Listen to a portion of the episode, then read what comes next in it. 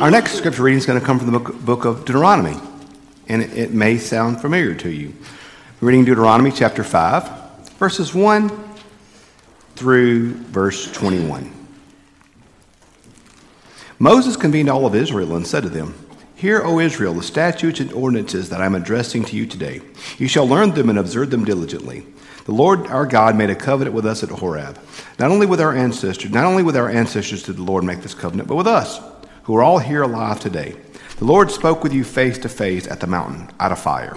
At that time I was standing between the Lord and you to declare your words of the Lord.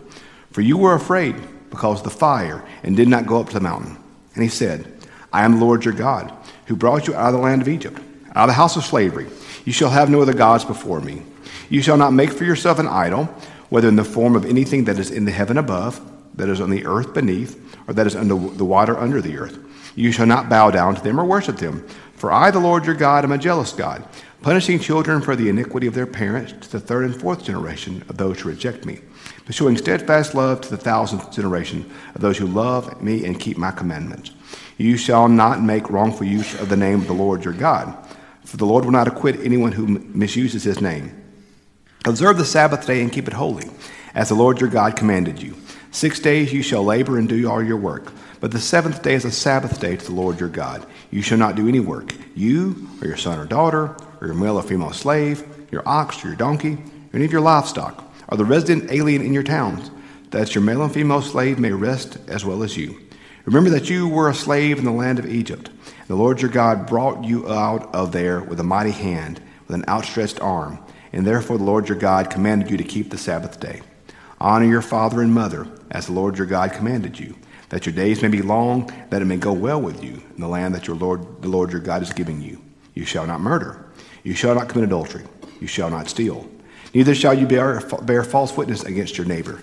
Neither shall you covet your neighbor's wife. Neither shall you desire your neighbor's house, or field, or male or female slave, or ox, or donkey, or anything that belongs to your neighbor. This is the word of God for the people of God. Thanks be to God. Before we get into the sermon, real quick, I wanted to kind of answer a question someone asked me earlier. And the question they asked me was Andy, um, what translation of Scripture should I use as you are walking us through these books of the Bible? And that, that's a great question. I, I want to walk you real quick through the translation that I use, as well as then just a real quick synopsis of how translations of the Bible work. The translation of the Bible that I will be using uh, in this series and use every Sunday is the New Revised Standard Version, or NSRV. And I'll tell you why I use that translation. Every church I've ever served at, my desire has been to preach from the Bi- translation of the Bible that is the most commonly used translation in that church. And here at St. Matthew's, that's the NRSV. And I'll tell you how I determine what the most commonly used translation is. What's the Pew Bible? Whatever the Pew Bible that church is, is the Bible translation that I preach from. So here at St. Matthew's, I do NRSV. My last church didn't have pews, so I used a lot of different versions New Living, ESV. I've used the NIV. That was one of my churches had NIV as their Pew Bible, and other churches had NRSV. So I've used whatever is the Pew Bible of the church as the text that I preach from because I find that's usually the most commonly used translation of the Bible. Let me explain to you real quick how translations work. Um, the, the, uh, any translation that has the word new in the title is going to be a translation that's going to go back to the original Greek and Hebrew versions, uh, tra- trans, uh, scripture text. Let me tell you how we got the Bible. The Old Testament was written in Hebrew, and the New Testament was written in Greek. And that was what it was. It was Old Testament Hebrew, New Testament Greek. In around the fifth or fifth century or so, they took the original Greek and Hebrew, that were the Old and New Testament, and they combined that into one text called the, the Greek Septuagint. So the Septuagint was a combination of the Old and New Testament in Greek, which was the common language in that part of the world. That Greek translation of, this, of the Bible, that was the Septuagint, that was translated eventually into the Latin, Latin Vulgate, which was the main scripture translation used for the Roman Catholic Church for most of its life. Eventually, that Latin Vulgate was translated into the English as the King James Version. So the King James is an English translation uh, which the King James was the first authorized English Bible. The King James was an English translation of the Latin Vulgate, which was a Latin translation of the Greek Septuagint, which is a Greek translation of the original Greek and Hebrew. So, that's where the King James came from. Any of your translations that have new in the title, New Revised Standard, New International, New Living Translation, any of the, the New King James, these would be text Bible translations that go not to the Latin Vulgate, but go back to the actual original Greek and Hebrew passages. So your new versions of the Bible go back to the original Greek and Hebrew text. So that's the, the, versions that most churches use are those. Um, in the Bible, uh, we're talking about Bible translations, two things to understand. First is the difference between, uh, well, let me give you these terms. An autograph would have been the original letter. So, Paul's actual letter to Corinth would have been called an autograph. A manuscript was a copy of that original letter. We have zero autograph. Like, we don't have any of the original letters or works. The manuscripts, the copies of those, we have over 50,000 manuscripts of Scripture 50,000. You know how many manuscripts of Socrates we have? Six. Let's take the whole Jesus thing out of it and the whole faith thing out of it.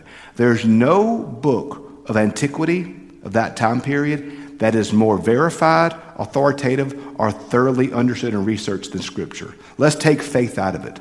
Scripture is the most well documented and verified text of that time period, bar none.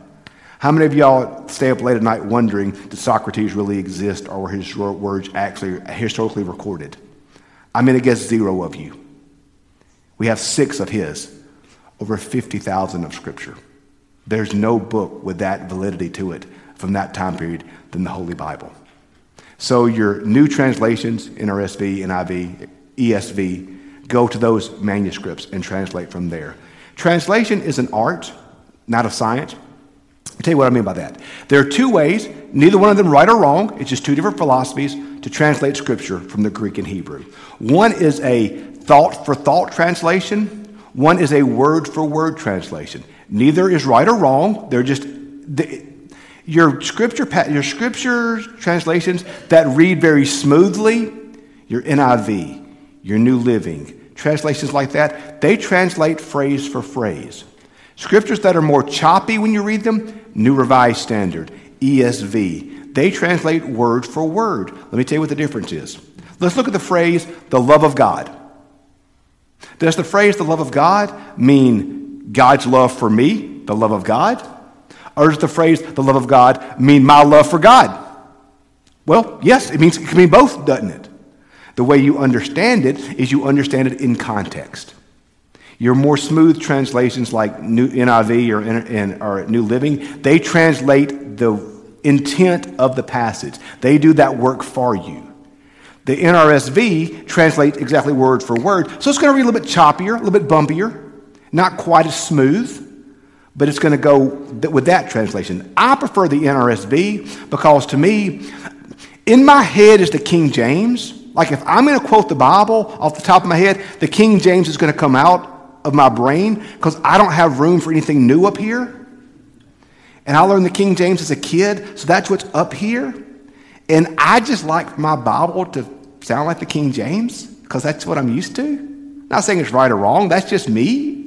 So the NRSV to me reads more like that. So, long story short, you can trust any of the modern translations or the King James. You can trust any of them. Read the translation that best suits you. Whatever you feel comfortable with, whatever you like, whatever feels good to you, I would say use that translation because there isn't really a, a difference in that. Just use the one that feels the most comfortable to you. If you ever want to try translation of the Bible, come to me. I got a copy of it. I promise you. I collect Bibles. Um, you can take it for a test drive. I'll let you borrow it. You know, feel free to. I can let you borrow any translation you want to use. Or you've got an iPad or a smartphone, download U YouVersion of the Bible, and they have every translation on that app. and you can read it that way. So I and I actually I like a diversity of scripture translations. I'm in a Friday morning Bible study, and we have uh, several of us in that group, and usually we have a different translations around the table, and it's kind of cool to see how the different translations translate stuff because it gives you a fuller picture. But just because one translation translates it this way and another translates it that way doesn't mean that either translation is wrong. It's just a choice they made and how they translated it versus the language they were trying to use. Like the New Living Translation is intentionally trying to translate into a modern language, uh, into English. The NRSV is trying to be the language of that time. The New Living is trying to translate into the language we speak today. So neither is right or wrong. It's just choices they made. So I would encourage you to read a variety of translations to get a full picture of God's Word. Okay, my goal for this sermon is for you to like Leviticus when we're done. That's my goal. Is when we get done with this sermon, is for you to say, man, Leviticus is awesome. Because Leviticus, Leviticus gets picked on, y'all. I picked on Leviticus my entire ministry. Because you know how it is. You're gonna, you're gonna, New Year's resolution, I'm gonna read through all the Bible this year. And you start off, and Genesis is awesome. Man, Genesis is great. It's all the stories you know Noah, Jacob wrestling with God, good stuff. You love Genesis, it's great. Then you get into Exodus. Exodus is pretty fun. You know, you got the, you got the, the plagues and the Red Sea, and that's good stuff. Then you hit chapter 20. You're like, ooh, okay. You get into the law. Ten Commandments is pretty good. You're good with the Ten Commandments. Then you kept reading. You're like, I, I don't care how they have to farm. I don't care. I don't care how they make their fabrics. It does not matter to me. I do not care. I don't care what they got to sacrifice. I don't understand any of this. But you bow up and you get through Exodus. And you find Leviticus. You know you find in Leviticus? more law. And the more you read it, the less you like it. And by halfway through Leviticus, you're like, I'm done. I'm going to Matthew. I'm tired of this. So Leviticus has messed up many I read through the Bible in a year plan. Leviticus is part of the law. These books were today, you know, we're doing the shelves of scripture these next few weeks. Today we're doing the shelf that's called the books of Moses Genesis, Exodus, Leviticus, Numbers, Deuteronomy. These books are called the books of Moses. They're sometimes called the Torah. Torah is Hebrew for teaching. It typically refers to these five books, but it can refer to the entire Old Testament or the Pentateuch. Pentateuch means the five books. These books are the foundation of everything that is to come in Scripture. These, these, these books form the foundation of all that is to come throughout the rest of the Bible. Genesis tells us the story of the covenant community. God calling Abraham. We see in Genesis that God's a God of covenant and that God is always making covenant with his people. A covenant is a relational contract. God is the God of all of creation, yet he desires to be in relationship with us, and he comes to us with covenant. A covenant is an agreement. And God always makes agreement with us. And the covenant always says, if you do this, I'll do this. And so God, over and over, is making covenant with his people and sealing the covenant with a sign. A sign, covenants always have signs. Agreements always have signs. So we see with Noah, he makes a covenant. I will not flood the earth again. In the covenant, he makes a sign of the covenant. And that sign of the covenant is what? Rainbow. With Abraham, he calls him and says, Through you, all the people of the world will be blessed. And I will make your offspring prosperous. You will have this land. He makes a covenant with Abraham. And what's the sign of the covenant with Abraham? Circumcision. Circumcision. He makes a covenant with all of Israel through the law. And there are many signs of that covenant, but primary among the signs of the covenant of the Levitical system and of the law are the Ten Commandments. We're going to unpack that in a second. He makes a covenant with David. There'll always be one of his descendants upon the throne, and Jesus Christ is the fulfillment of, fulfillment of that. For us as Christians, we live in a new covenant a new covenant of grace. And that new covenant of grace is marked by the sign of the new covenant. Do you know what the sign of the new covenant is? You just saw it a few minutes ago baptism. Baptism is the sign of the new covenant.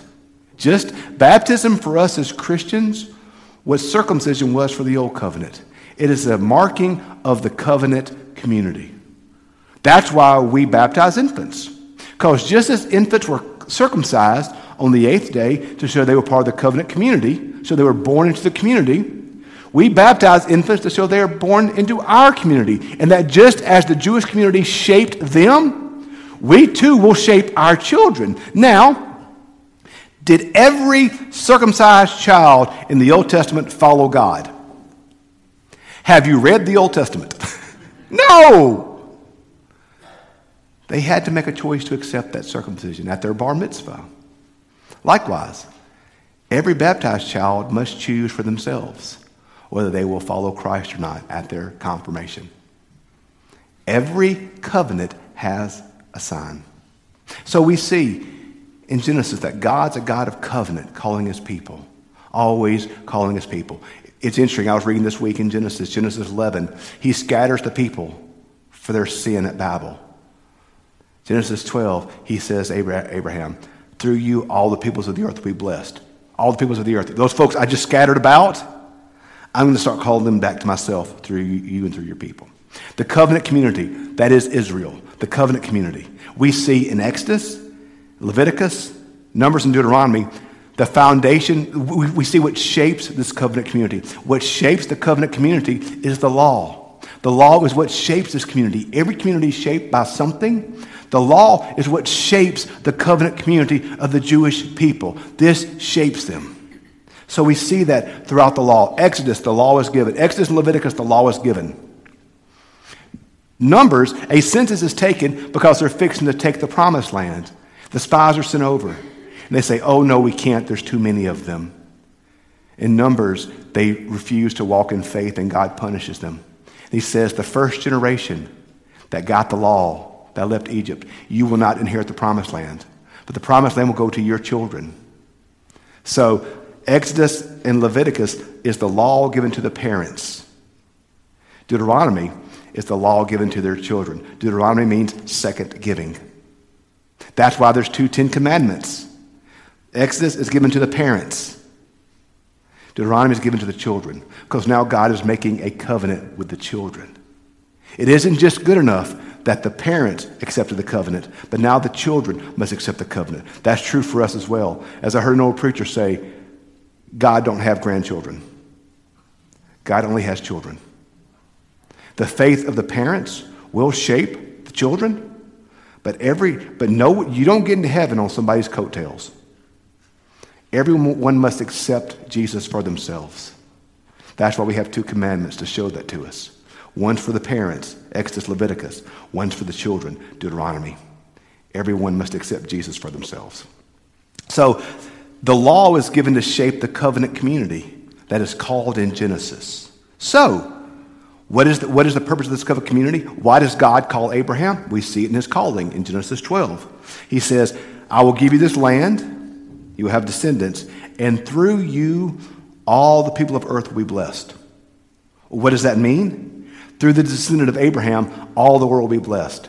Who is that descendant? Jesus. The law was given to shape the covenant people of Israel through whom Jesus would come.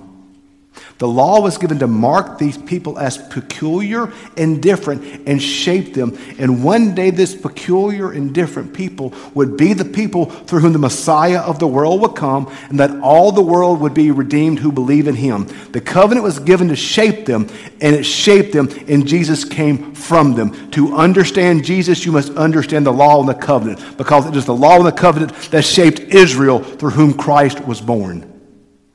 That's why there are two types of law. Because remember, the point of the law, the point of the law is to shape Israel to be the people who will bless the world through Jesus. So, thus, we see there are two types of laws there. We see the ceremonial law. That's the washing of hands, the purity rituals. That is the, the, the, the, food codes. We see that once Christ is born and once Christ has come, the purity code, the ceremonial laws, those laws are done away with. We see that in Acts chapter 10 when Peter has a dream and a blanket descends from heaven. And the Lord, there's all these foods, all these animals on the blanket that are unclean according to the purity laws. And God tells Peter, Rise, kill and eat. And Peter says, I can't, Lord.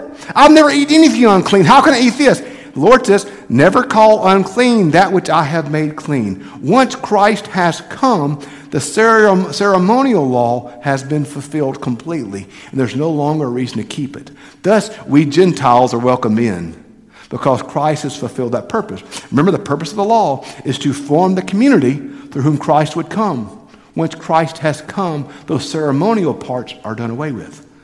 But that's not all the law. The other part of the law is the moral law. Our ethics, our sexual ethics, our our uh, how, how how we love each other, how we care for each other. The moral law, the moral law remains. Because Jesus tells them, He says, what, what is the greatest commandment? to love the Lord your God with all your heart, soul, mind, and strength, and to love your neighbor as you love yourself. Jesus says this on this hinges the law and the prophets. So, in other words, all the Old Testament, those law and teaching, they are, they are seen completely in love of God, love a neighbor.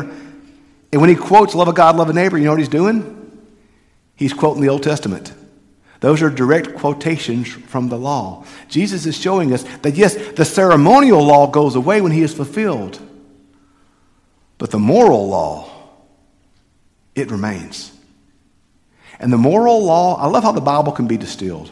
The moral law, ultimately, all along the Old Testament, can be distilled to the Ten Commandments. The Ten Commandments explain to us how to live out the moral law. The Ten Commandments can be distilled down to loving God and loving neighbor, which Jesus said is the great commandment. So if you love your God, you're going to honor him and keep him holy. If you love your God, you're going to keep the Sabbath day. If you love your neighbor, you're not going to murder your neighbor or lie to your neighbor or steal from your neighbor. The law was always being distilled down to something we can understand. All the law, the Ten Commandments. The Ten Commandments. Love of God, love of neighbor. So we see these laws had this purpose to form the covenant community, the people through whom Christ will come. And we see this is and this is why this is why I want you to know Leviticus is awesome. Because Leviticus and the law tell us two things matter to the people of God primarily, particularly Leviticus. First, over and over and over again, the people are instructed on how to worship. Here are your festivals. Here are your festivals. Here's when you come to the temple to worship. Here's what you do. Here's what you sacrifice. Here's what you must wear. Here are all the details of how worship should take place. Now, we may not care in our context about if the robes, if the priest had to wear linen robes or not. That might not make a sense, make a bit of sense to us. But it's important because it tells us that worship matters. It matters so much that God gave detailed instructions on worship. We, as a covenant community, which is what we are, are we not? Are we not baptized? Are we not marked by the covenant? We, as a covenant community, have the same impetus to us today. We are called to be a worshiping community. Worship matters to God. We see it over and over in Leviticus. Worship matters. This community matters. Worshiping in this community matters. Now, listen, I'm not saying we got to be in church every Sunday. I'm not saying we got to, you know, do all that. But here's what I am saying I mean this sincerely, y'all. If you're a baptized believer in Jesus Christ, and there's not something inside of you that wants to worship our God in some way, shape, or form, you need to check your heart. If there's not something inside of you that desires to worship God, you need to check your heart because that is part of what the community exists for, is to worship. Leviticus, Exodus are clear. The covenant community is here to worship. That's part of the formation of what the covenant community looks like to worship. Over and over and over again, we're called to worship. And we see Paul say later in his letters do not uh, worship with songs, hymns, spiritual songs. We see the writer of Hebrews say, do not forsake the gathering together of the brethren.